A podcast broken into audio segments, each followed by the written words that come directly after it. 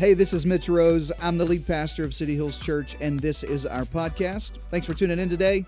I hope this message encourages you, it inspires you, it challenges you to live your best life. Take a listen. Here's this week's message.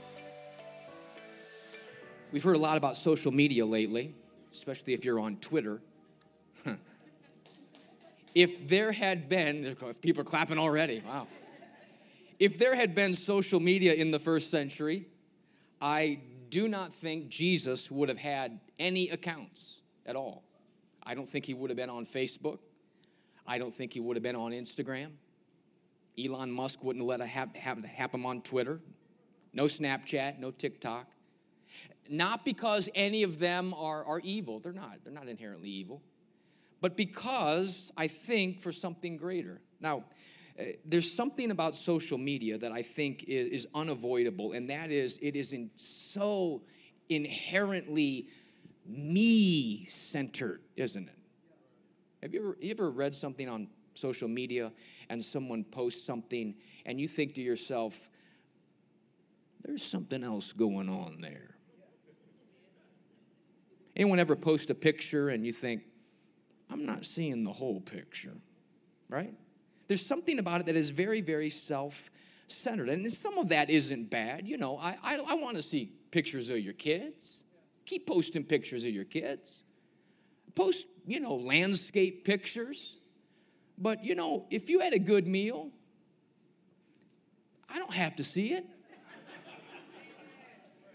You know, if the ice cream sundae was good, God bless you. I don't need to know that necessarily. Sometimes you see stuff and you think, man, that's just all about them, you know? It's just kind of the nature of it, isn't it? It's, it's someone shouting, hey, everyone, pay attention to me. It's just the nature of, of social media. Someone wrote one time, I love the quote, they said, sharing endless selfies and all the innermost thoughts you have on social media can create an unhealthy self centeredness, can't it? And distance us from real life connections. Isn't that true? If we're not careful, it can. That's why I don't think Jesus would have had any part in that because Jesus, when I read through the Bible on earth, he worked really, really hard to keep who he was quiet in most cases.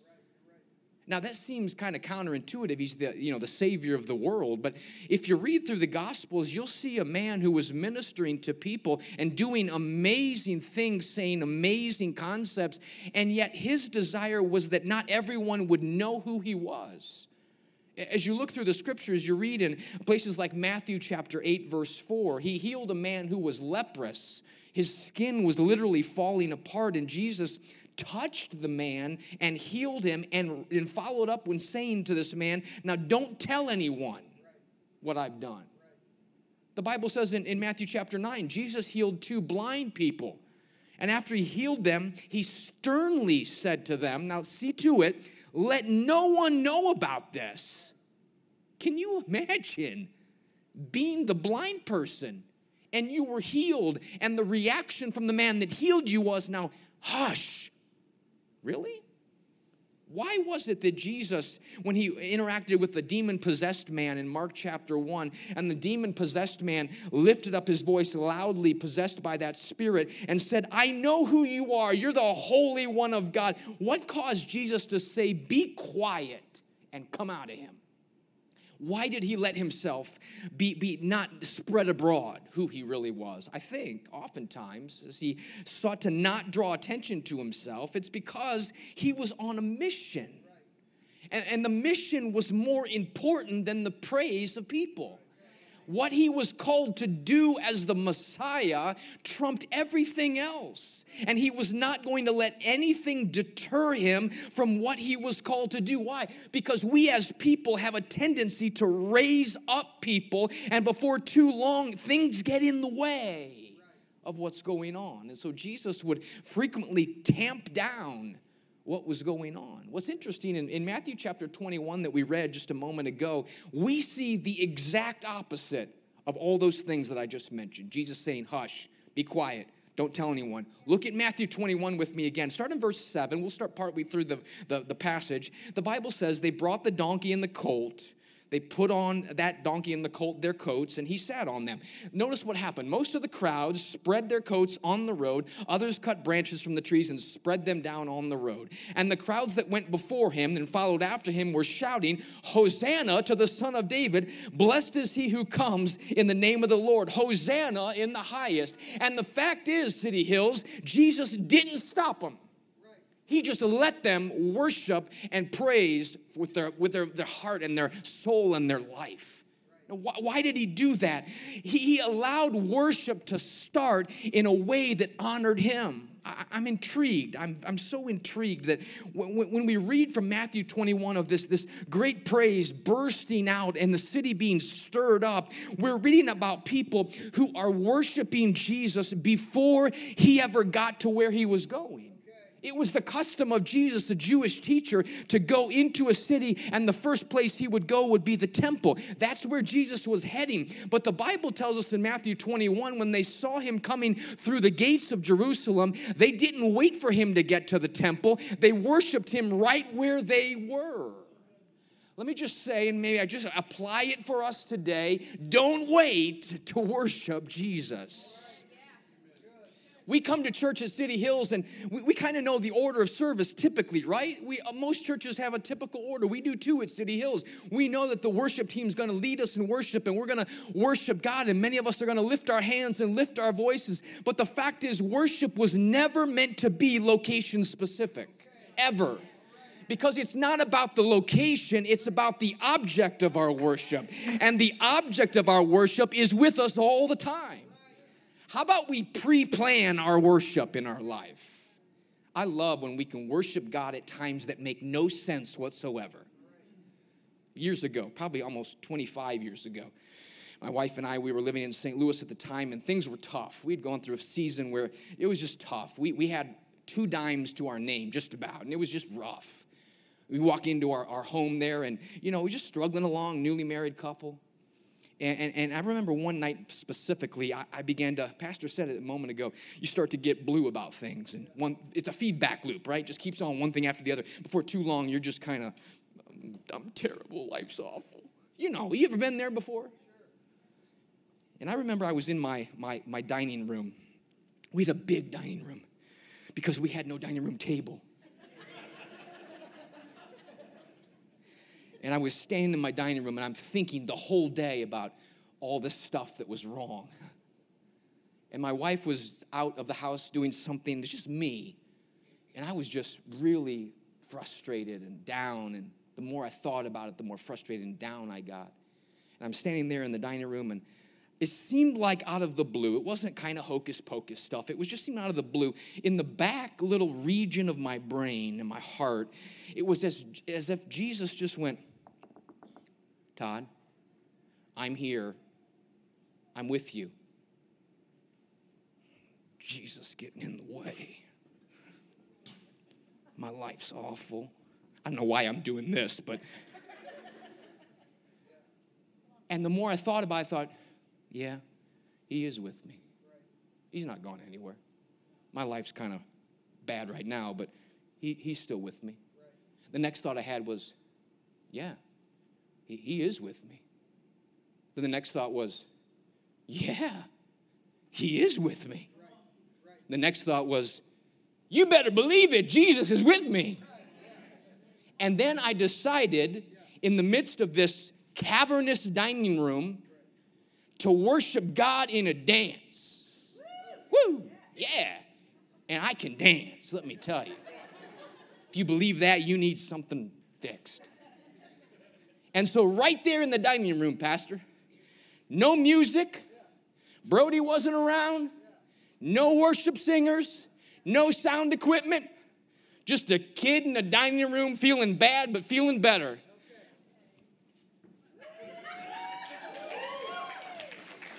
And you know what started to happen? He is with me. Woo, woo, he is with me.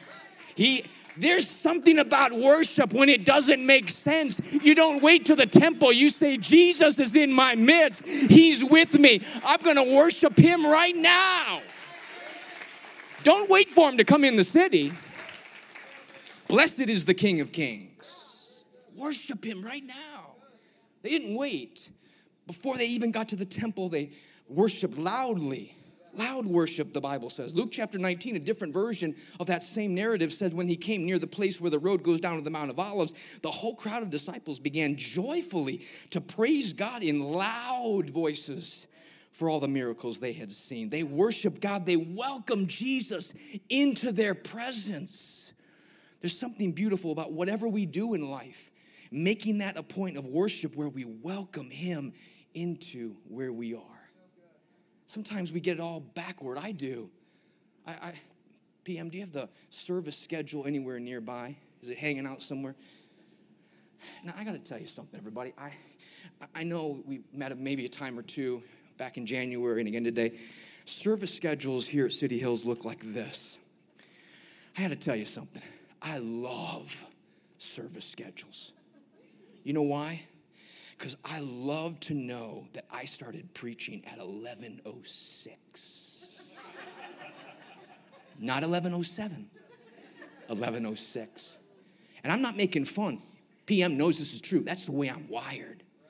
I want to know exactly when stuff is supposed to happen. I want to know exactly when things are going to occur. I love service schedules, and I'm just wired that way. I got to know when I need to do something, and at that time, I'm going to do it. I was reminded of this many years ago, 2018. There was a, a terrible uh, occurrence in Pittsburgh, a synagogue, a terrible shooting in a synagogue. You may remember that. And in Baltimore, there's a large, large synagogue in our area. And so, as a, a pastor of a Christian church, I decided to reach out to that synagogue in Baltimore, and they were having a memorial service for, to remember the victims of this Pittsburgh shooting. And so I called the, the, the synagogue and I, I explained who I was. I said, I'd like to come to your memorial service just to support your community, let you know we're thinking about you. I know it's tough right now. The secretary said, Sure, come on she gave us directions and so we my wife and i got in the car we drove to the synagogue that night and there were hundreds of cars and probably a thousand or 1500 people in this huge synagogue and so we made our way in the lobby, and someone met us there, and I explained who I was. And she said, Oh, yeah, we're glad to have you. There are some other members of the clergy here. She said, Come here, I want you to meet the rabbi. And we met the, the head rabbi. He said, I'm so glad to meet you. Thank you for coming. It means a lot that you'd be here. And he said, This is what we're going to do. At the end of the service, I'm going to call all the clergy up at the end of the service, and we're just going to pray in closing. All of the, regardless of faith tradition, all of the clergy. I said, Fine. He said, You'll know it's that time when I say we'd like to welcome all of our guests. When you hear that, that's your time. And I thought to myself, Yes, now I know.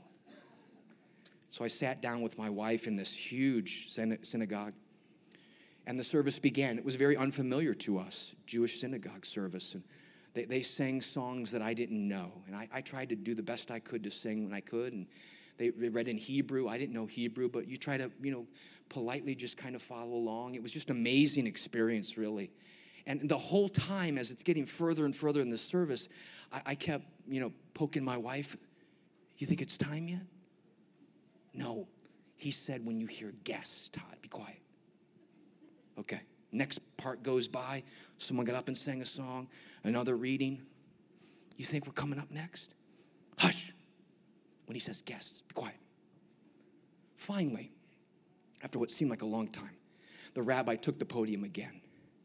And he began what he was saying at that moment by saying, uh, the, this, he said, We know we have many guests here tonight.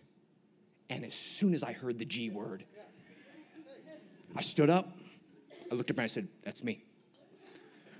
I stood out, walked out from the row, started down the aisle. Now, mind you, this is a long aisle, long aisle. As I start walking down the aisle, I hear the rabbi complete that sentence that he just began. We understand we have many, many guests here tonight from Pittsburgh. We'd like you to come to the platform. We want to bless you. I'm from Chicago. And then I had a choice to make. Do I stop? Do I turn around? Or do I just go with it? I decided to go with it. I kept on walking down the aisle all the way to the front. I get to the front and I see the other five or six, not 25 clergy, five or six Pittsburgh residents. I see them coming up to the platform carrying a prayer book. I didn't have a prayer book. A man had pity on me and he handed me a prayer book. I grabbed it as if I knew what I was doing. Thank you. Thank you. We walked up on the platform like this huge congregation, six of us, five Pittsburgh, one Chicago. And I'm thinking, my thought bubble is saying, What am I doing here? The rabbi continues, We're gonna pray a blessing over these folks from Pittsburgh. Congregation, would you, as we turn and face the cabinet here, would you pray this blessing and repeat after me? We on the platform turn to the cabinet. As we turned to the cabinet, they opened up two doors, and in the doors was the Torah in the synagogue. If you know anything about a synagogue Torah, you know that is the, the very pinnacle of the, of the synagogue. And the congregation blessed us as we spoke and said and looked at the Torah. And it was that night that I became Jewish. That's what I thought. I'm not sure what just happened, but I think I'm Jewish now. I was so fixated on the time of what was happening, I totally blew it. I got done.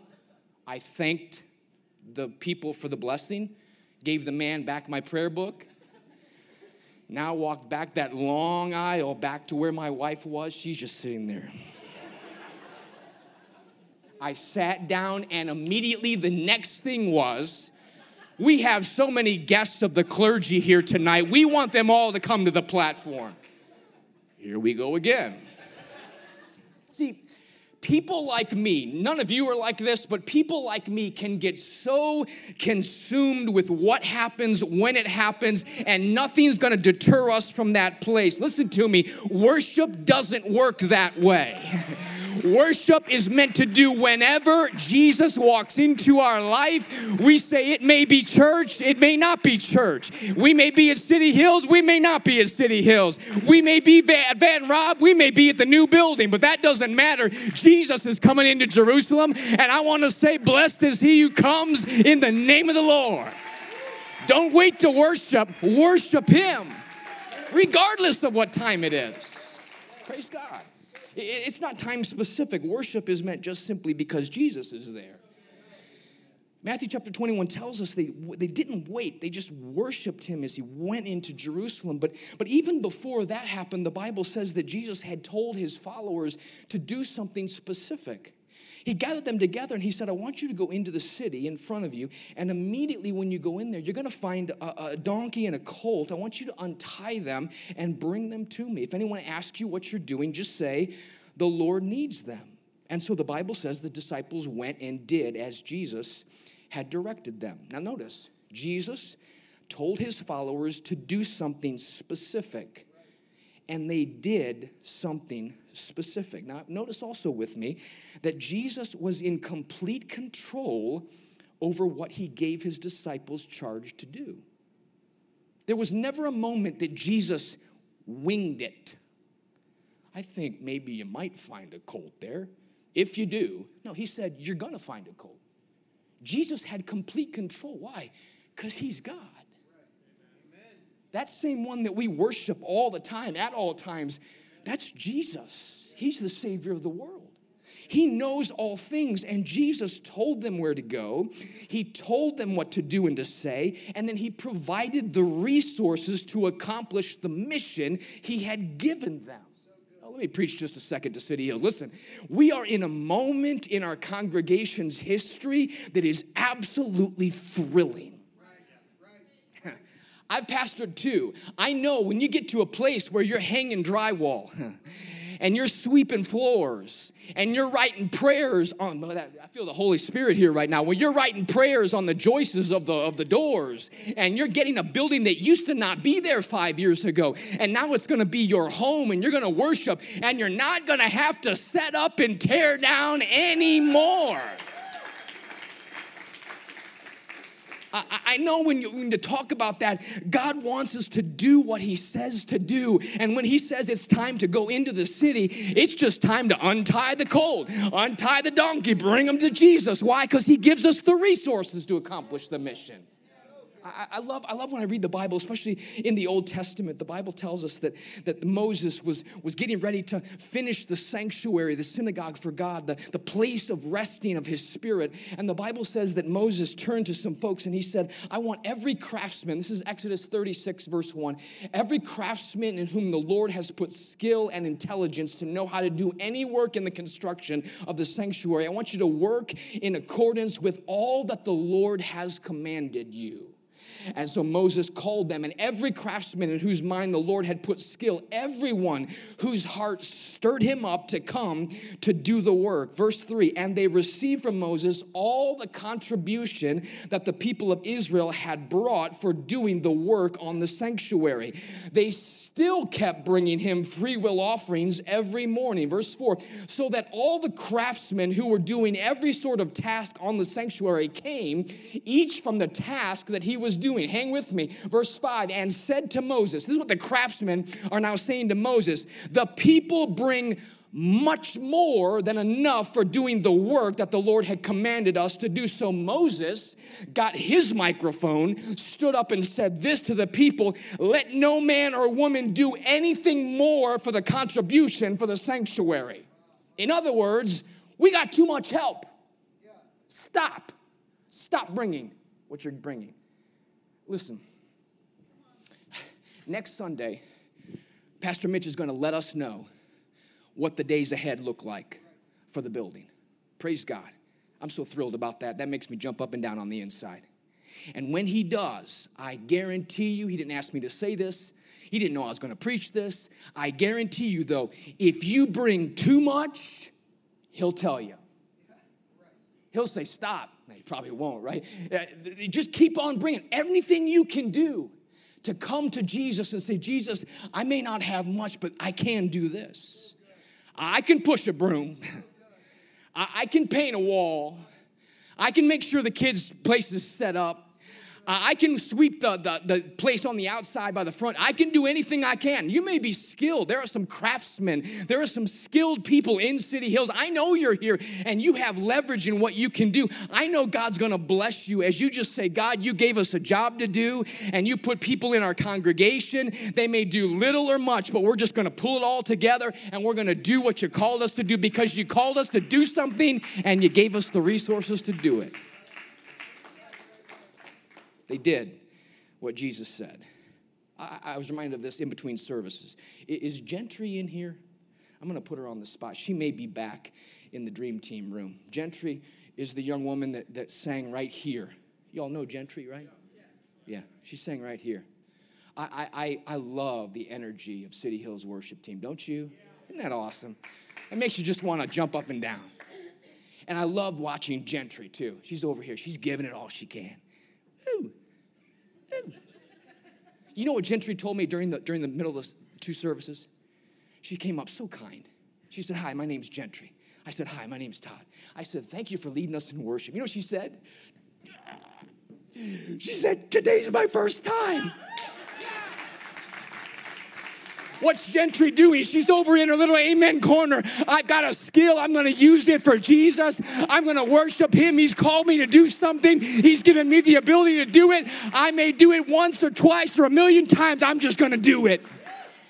So when you see Gentry, tell her good job. Whatever you got to do, just do it. The Bible tells us in Matthew 21 it was about worship it was about the work that God had called them to do, and they did it. But then it was about the question. And of all the things, this is the primary one in Matthew 21.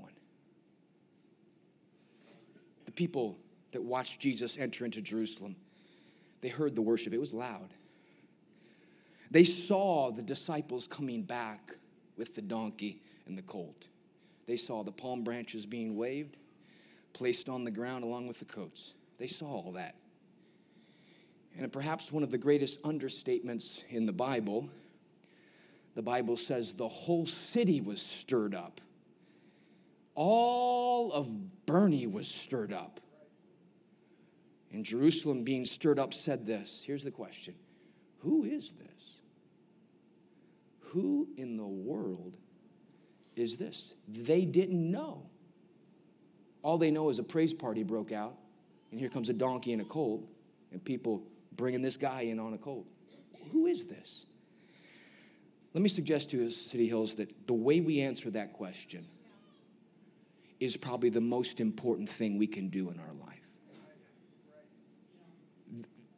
I know I, I, it's easy, to, you know, to overstate, but let me just say this: there is no more important question than who is this?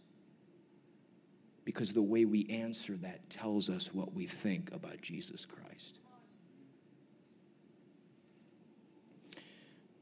It shouldn't surprise us in Romans chapter 10, the Apostle Paul, now years removed from Matthew 21, is speaking to a church of believers in Rome.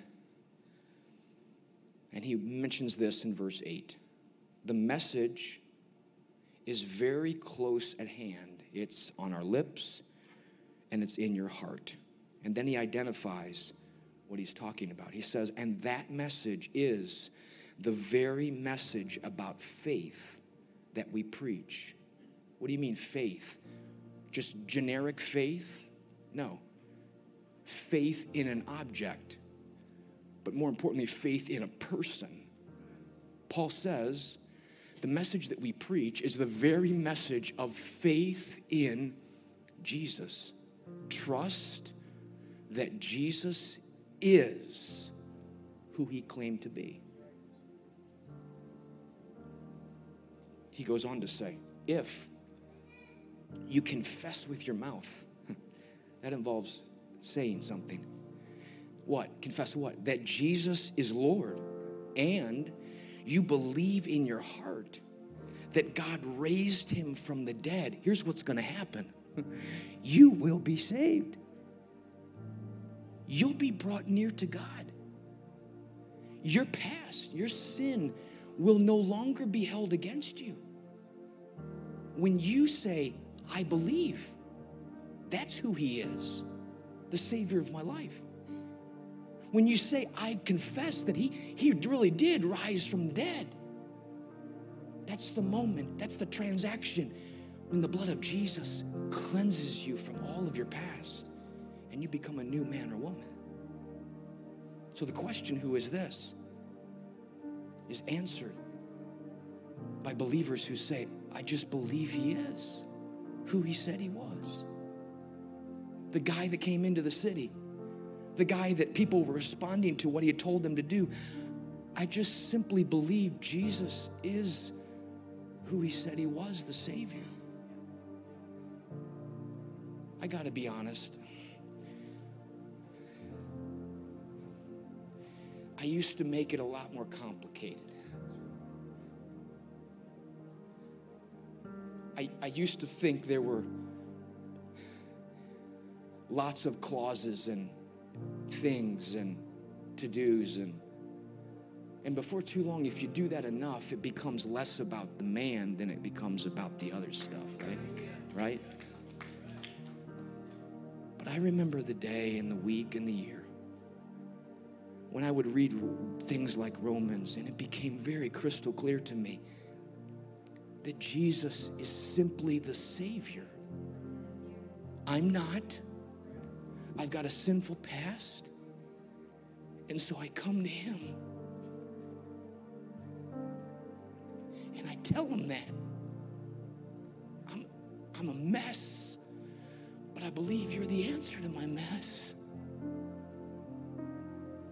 And the Bible tells me when I make that statement and I make that confession, Jesus looks down and he makes me Who is this? Acts 4 says there is salvation in no one else. God has given no other name under heaven by which we must be saved. John 20 says, These things are written, John's gospel, these things are written that you may believe what? That Jesus is the Christ, the Son of God, and that by believing you may have life in his name. Matthew 16, Jesus came into this district of Philippi. He asked his disciples, Who do people say that I am? Some said, You're John the Baptist, others, Elijah, others, Jeremiah, one of the prophets. He said to them, But who do you say that I am? All the city was stirred up. Who is this? Who do you say that I am? Simon Peter said, You're the Christ, the Son of the living God. Stand together, everybody. I believe in a doctor when I put my case into her hands and I trust her to help me. I believe in a lawyer when I leave my case in his hands and I trust for him to advocate and plead for me. I believe in a banker when I put money into her hands and allow her to keep it on my behalf. In City Hills, I believe in a Savior when I take him to be my Savior. And I take my past, I forsake it, I bring it to him, and I said, I believe you rose from the dead. I believe you're the only hope for me, your life. And when we do that, we're made right. I know the answer, but I'm going to ask it anyway. Is there anybody here? You found one day the simplicity of what it means to be saved by Jesus Christ. Raise your hand. Come on, show, show, show your hands. That day you said, Jesus, it's not about me any longer, it's about you. Who are you? You're the Savior. If you're here today and you've never, never made that confession, you've never made that belief real, no one's going to force you to do something, but I do know the Holy Spirit, He will help us to feel convicted about our past. That's nothing bad, that's the love of God. He's helping us to see that our past isn't what's going to save us. When you feel that in your heart, don't shy away from that. Recognize that's the Holy Spirit leading us to godly sorrow, which leads to repentance so we can turn from that past and turn to Jesus Christ. I want you to bow with me, everybody. You, close your eyes with, with me if you would. Just bow your head.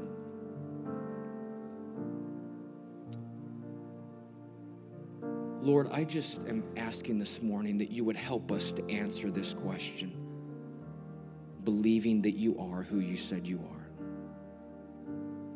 That truly you're the Savior of the world you gave your life and you rose again so that we, in this moment of our life, all these centuries later, could lift up our voice and say, I believe, I confess. So, God, we're not trying to manipulate anybody, we're not trying to make it weird. We're just simply offering opportunity. And as we do that, Lord, I pray many hearts here who don't know you yet will come to faith in Jesus Christ and answer the question by confessing that you are our Savior.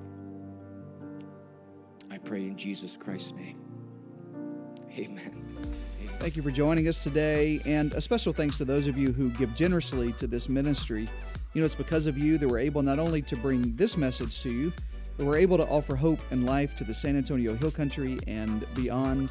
So if you'd like to give today, you can visit cityhillstx.com right now.